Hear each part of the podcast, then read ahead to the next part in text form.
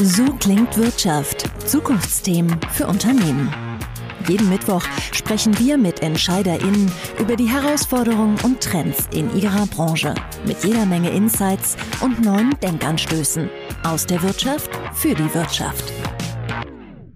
Mehr als die Hälfte aller deutschen Unternehmen möchte laut einer Statista-Umfrage in den nächsten Jahren klimaneutral werden. Klimaneutral klingt super, aber ist das auch realistisch? Für alle, die einfach bei der Energieversorgung auf Ökostrom umstellen können, vielleicht. Und was ist mit den anderen? Nach heutigem Wissensstand können Schiffe und Flugzeuge künftig nicht allein mit grünem Strom vorankommen. Und auch die Industrie wird nicht komplett auf Kohlenwasserstoff und Co. verzichten können. Als Lösung kommt eine Kombination in Betracht aus grünem Strom und CO2-neutral hergestellten Brenn- und Kraftstoffen. Werden wir damit unabhängig von fossilen Ressourcen? Diese Frage stellen wir uns heute in So klingt Wirtschaft. Warum ist das wichtig? Forscher sind sich einig, wir brauchen in Zukunft große Mengen an grünem Wasserstoff und anderen synthetischen Brenn- und Kraftstoffen. Das Fraunhofer Institut sagt, neben Strom werden diese grünen Moleküle im Jahr 2045 rund 15 Prozent des Energiebedarfs in Deutschland ausmachen. Andere sehen den Anteil sogar noch deutlich höher. Da gibt es nur leider ein klitzekleines Problem. Bisher existieren weltweit lediglich ein paar Forschungsanlagen und die stellen nur minimale Mengen an grünen Molekülen her. Um den Bedarf zu decken, müssen wir die Produktion massiv hochfahren. Zudem ist die Herstellung dieser Moleküle sehr energieintensiv. Damit sie wirklich klimaneutral sein kann, brauchen wir noch viel mehr Ökostrom als ohnehin schon. Nachgehakt. Wie steht es aktuell um die Produktion von grünem Wasserstoff oder Kohlenwasserstoff und anderen Molekülen? Wird es jemals genug davon geben? Und zu welchem Preis eigentlich?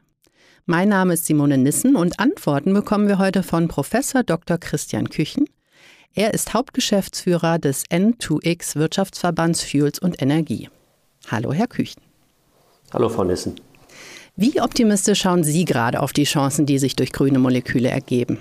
Also grundsätzlich sind wir optimistisch, denn wir werden sie in großem Umfang brauchen. Und es ist im Moment gar nicht sinnvoll und richtig aus unserer Sicht zu diskutieren, wie viel es genau sind. Ob es 15, 20 oder sogar 50 Prozent oder mehr unseres Energieverbrauchs in 2050 sind, das weiß heute keiner mit Sicherheit. Wir gehen davon aus, es ist sehr viel mehr als 15 Prozent. Und wenn wir das mit den Klimazielen ernst nehmen, brauchen wir signifikante Mengen. Und wir müssen heute anfangen zu investieren, die Produktion hochzufahren, sonst werden wir keine Chance haben, die Ziele zu erreichen. Gehen wir noch mal einen Schritt zurück. Wie und wo werden heute grüne Moleküle schon produziert? Also was wir heute haben, ist äh, in relativ großem Umfang schon, und das ist zum Beispiel im Verkehrssektor der größte Anteil der Treibhausgasreduzierung, die wir da schon erzielen. Das sind heute Biokraftstoffe oder auf Rest- und Abfallstoffen basierende Kraftstoffe. Aber das wird nicht reichen. Und insofern ist es unerlässlich, dass wir heute anfangen, auf andere erneuerbare Moleküle auszuweichen, den Hochlauf zu starten. Und das geht fast immer los mit Wasserstoff. Also wir müssen aus erneuerbaren Energien Wasserstoff erzeugen, den wir dann, weil Wasserstoff alleine für viele Anwendungen auch nicht ausreichen wird, mit Kohlenstoff kombinieren zu Kohlenwasserstoffen. Für viele Anwendungen werden wir langfristig Kohlenwasserstoffe brauchen, so wie heute Biokraftstoffe. Das sind auch Kohlenwasserstoffe. Mhm. Und wo werden die heute schon produziert? Beim Wasserstoff beginnt es gerade erst. Das muss man ganz klar sagen. Wir nutzen zwar schon viel Wasserstoff äh, in der Industrie, chemischen Industrie, auch in Raffinerien, aber der wird heute weitgehend aus Erdgas hergestellt in der ganzen Welt. Also, und die Herstellung ist mit, mit CO2-Emissionen verbunden. Das ist äh, mit den Klimazielen langfristig nicht vereinbar. Das heißt, hier müssen wir auf sogenannten grünen Wasserstoff langfristig setzen, wo eben erneuerbarer Strom genutzt wird, um Wasser aufzuspalten durch Elektrolyse und Wasserstoff herzustellen. Und das macht man langfristig sicherlich am besten da, wo wir ein gutes und großes, günstiges Angebot an erneuerbaren Strom haben werden. Äh, wir sind auf Energieimporte angewiesen. Und ähm, das ist Prinzip ja auch nicht schlecht, wenn man Technologieexportland bleiben möchte, und das wollen wir auch als Deutschland, dann ist es per se auch nichts Schlechtes, dass man irgendetwas anderes importiert. Wir leben ja in einer Welt, äh, wir brauchen einen Welthandel und Importieren an sich ist nichts Schlimmes. Ja, jetzt haben wir gerade so ein bisschen die Erfahrung gemacht, ähm, Importieren aus dem Welthandel kann auch mal schwierig sein. Was müsste man denn jetzt tun, damit man da auf belastbare Kooperation mit anderen Staaten kommt? Also das eine ist natürlich, Staaten haben Sie schon genannt. Wir brauchen viele mögliche Lieferanten, einen möglichst flexiblen Welt, äh, Welthandel, Weltmarkt, also viele potenzielle Lieferanten und nicht wenige Länder, von denen man abhängig ist. Ich glaube, die Erfahrung haben wir alle gemacht. Und das, äh, und das gilt ja nicht nur für zukünftige Energieversorgung, das gilt auch für Rohstoffe, die wir zum Beispiel für die Elektrifizierung brauchen. Also die Abhängigkeit von wenigen Ländern ist eine Herausforderung. Äh, und das kann man, muss man ganz offen sagen, gerade beim grünen Wasserstoff und daraus hergestellten Kohlenwasserstoffen sehr gut machen. Äh, der Weltenergierat hat Studien gemacht. Es gibt potenziell mehr als 100 Länder in der Welt, die als Lieferanten in Frage kommen. Also da kommt es darauf an, möglichst viele, auch gut belastbare Energiepartnerschaften zu entwickeln, nicht nur politisch unterstützt, sondern auch natürlich bilateral innerhalb der Wirtschaft. Äh, aber das, es gibt sicher potenziell mehr Lieferländer als, als die, die, aus denen wir heute Öl oder Gas beziehen. Mhm. Und was wäre dann unsere Rolle als Deutschland? Also was müssen wir tun? Also wir müssen einmal dafür sorgen, dass es eine Nachfrage nach diesen Produkten gibt, äh, die ja zunächst mal, und davon muss man ausgehen, teurer sein werden als die fossilen Alternativen.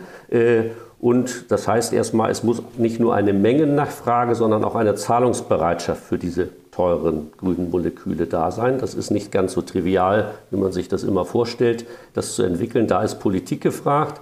Das Zweite ist, ähm, dann muss man sicherlich längere, langfristig Verträge auch schließen, sonst wird keiner investieren in diese Produktionsanlagen. Aber ich glaube, da gibt es gute Möglichkeiten, insbesondere dann, wenn man sich mal mit potenziellen Investoren unterhält und etwas beherzigt, was, was die eigentlich einem sagen. Die sagen, wir brauchen eine möglichst große, Nach auch auf der Nachfrageseite nach diesen Produkten, äh, möglichst viele potenzielle Kunden. Also wenn ich sage, ich möchte das nur für die Luftfahrt haben beispielsweise, dann besteht immer das Risiko, dass jemand sagt, okay, aber da gibt es mal eine Pandemie, da fragt die plötzlich nicht mehr nach. Das ist für mich ein großes Risiko. Wenn ich also noch potenziell andere Kunden habe, die auch bereit sind zu zahlen, ist das für das Investieren besser. Und ein letzter Punkt, der noch extrem wichtig ist, was ist Deutschlands Rolle? Deutschlands Rolle ist natürlich auch, diese Technologien in die Welt zu exportieren. Das ist ein Paradebeispiel, was der deutsche Maschinen- oder auch der europäische Maschinen- und Anlagenbau leisten kann. Und insofern werden wir wahrscheinlich dann zukünftig Maschinenanlagen, von Elektrolyseanlagen bis zu Chemieanlagen, die diese Synthesen, diese, diese Moleküle dann herstellen, exportieren und auf der anderen Seite die Produkte importieren. Und wie könnte der Staat zumindest am Anfang noch auf die Preise einwirken?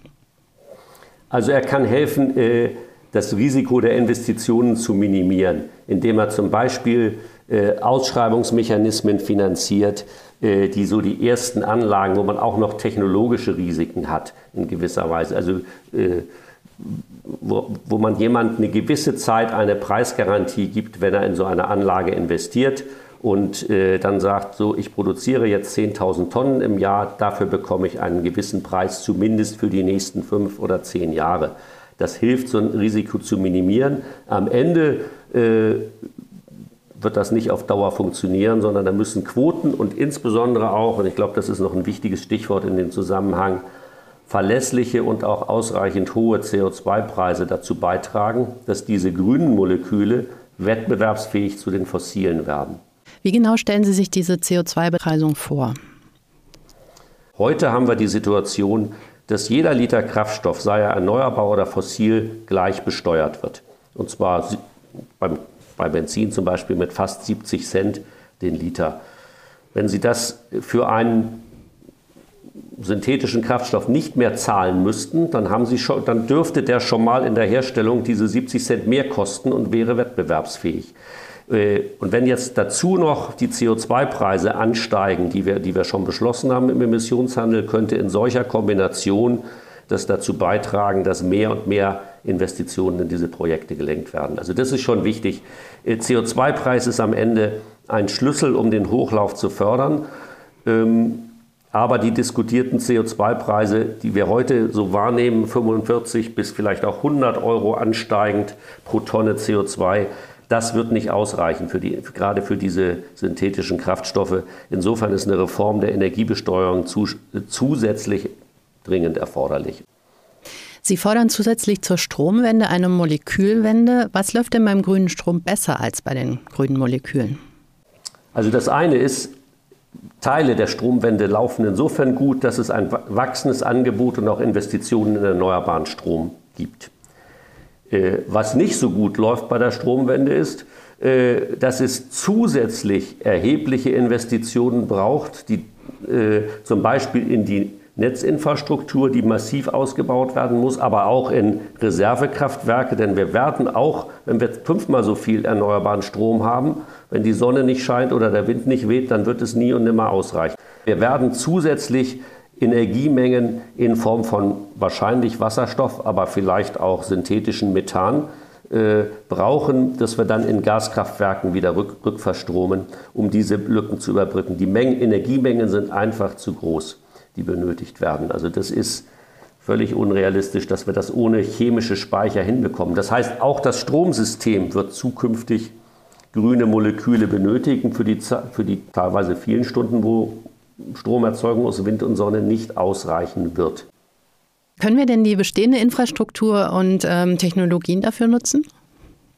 Teilweise. Sie müssen angepasst werden. Also äh, das, das muss man sagen. Das, äh, wenn wir jetzt Wasserstoff äh, verstärkt einsetzen wollen, den wir aus entweder importieren oder aus überschüssigem Strom. Wir werden ja auch Zeit, viele Zeiten haben, wo wir zu viel Strom produzieren, den wir nicht nutzen können, also dann speicherbar in Form von Wasserstoff machen. Ähm, dann kann man natürlich, und das wird jetzt auch passieren, zum Beispiel eine Erdgasinfrastruktur umwidmen. Das erfordert auch Investitionen, ist aber günstiger als komplett alles neu zu bauen. In der Praxis werden wir beides machen. Und wir müssen natürlich auch die Anwendung, also die Kraftwerke wasserstofffähig machen. Also man kann nicht einfach ein Gaskraftwerk nehmen und sagen, das wird jetzt mit Wasserstoff betrieben. Auch das ist anzupassen. Alles das sind zusätzliche Investitionen, die wir brauchen. Und da läuft es noch nicht wirklich gut, denn im Moment gibt es für diese Investitionen keinen Business Case. Und die Staatsmittel gehen auch da aus. Und in der Praxis wird das auch dazu führen, dass Strom nicht günstiger werden kann, sondern eher auch teurer wird. Das wird eine, insbesondere eine Herausforderung für die Industrie sein, die im globalen Wettbewerb ist, die eigentlich auf wettbewerbsfähige Energie, in diesem Fall dann Strompreise angewiesen sein wird. Da sehe ich eine große Herausforderung für die Transformation, dass wir nicht auf dem Weg dahin wesentliche Teile der Industrie verlieren, weil sie eben im globalen Maßstab Wettbewerb nicht, eben nicht mehr wettbewerbsfähig ist. Ja, das klingt so ein bisschen, als hätten wir wirklich Riesenherausforderungen an allen Ecken und Enden. Also wir haben einmal den Staat, der ähm, eigentlich nicht gerade so mit Geld um sich werfen kann, aber zumindest am Anfang noch irgendwie helfen muss. Dann haben wir den Kunden, dem klar werden muss, okay, es wird teuer, ähm, aber ich kaufe es trotzdem. Ähm, die Technologie, die wir ausbauen müssen. Ja, und wir brauchen quasi belastbare Zusammenarbeit mit anderen Staaten. Wie glauben Sie, wird das alles funktionieren? Sind Sie wirklich optimistisch oder ist es mehr so ein Zweckoptimismus? Ja, gut, wir haben keine Alternative, also sind wir mal optimistisch. Also das eine ist, es erfordert erstmal eine ehrliche Bestandsaufnahme. Das, was Sie eben beschreiben, ist völlig richtig. Das sind eine Vielzahl sehr großer Herausforderungen. Ähm, aber wir können, sehen auch große Chancen. Also, wir haben ja gesagt, da ist auch ein riesiges Exportpotenzial für eine Industrie. Man kann da was draus machen. Äh, aber die erste, eine der sehr wichtigen Botschaften ist wirklich, dass man sagt, dass man auch erklärt, das kostet etwas, das wird auch alle etwas kosten. Aber es ist es wert. Die Klimaziele nicht zu verfolgen, ist keine, keine Alternative. Aber wir müssen natürlich darauf achten, es macht auch keinen Sinn, wenn wir es nationale Alleingänge machen. Wenn wir auf dem Weg dahin die Wirtschaft verlieren, äh, dann werden, wird uns keiner folgen in der Welt. Die Klimaziele werden nicht erreicht und ich glaube, dann wird auch die Zustimmung in der Bevölkerung, die ohnehin ja nicht unbegrenzt vorhanden ist, wenn es um steigende Energiepreise geht, äh, noch weiter gefährdet. Also da müssen wir sehr aufpassen. Und jetzt der Gedanke zum Mitnehmen. Auch wenn das nicht gut klingt, feststeht, nichts beim Klimaschutz zu machen, ist das Schlimmste, was wir tun können. Womit möchten Sie zum Ende unseres Podcasts die Zuhörenden zum Denken und vor allem auch zum Handeln anregen? Die Kernherausforderung, um es wirklich auf den Punkt zu bringen, ist, wir werden keine Chance haben, die Klimaziele zu erreichen, wenn jetzt nicht in großem Stil Investitionen hier, aber auch weltweit passieren. Sowohl erneuerbarer Strom als auch grüner Wasserstoff und grüne Kraftstoffe werden zunächst mal knapp bleiben. Und wir müssen dafür sorgen, dass das Angebot erhöht wird. Das trägt dann auch dazu bei, dass die Kosten senken. Also das politische Ziel muss erstmal sein und unser aller Ziel, möglichst große Investitionen auszulösen, damit das Angebot geschaffen wird. Und im zweiten Schritt erst darüber diskutieren, wo lenken wir denn die Produkte besonders hin. Sonst werden wir die Klimaziele nicht erreichen. Es macht keinen Sinn, etwas zu verteilen, was wir nicht haben. Vielen Dank für diese Einblicke. Und Ihnen, liebe Zuhörende, danke fürs Einschalten und hoffentlich bis nächsten Mittwoch, wenn es wieder heißt, so klingt Wirtschaft. So klingt Wirtschaft. Haben Sie Fragen, Kritik oder Anmerkungen? Dann schreiben Sie uns gerne an podcast.handelsblattgroup.com. Gefällt Ihnen, was Sie hören? Dann bewerten Sie uns gerne auf Spotify oder Apple Podcasts.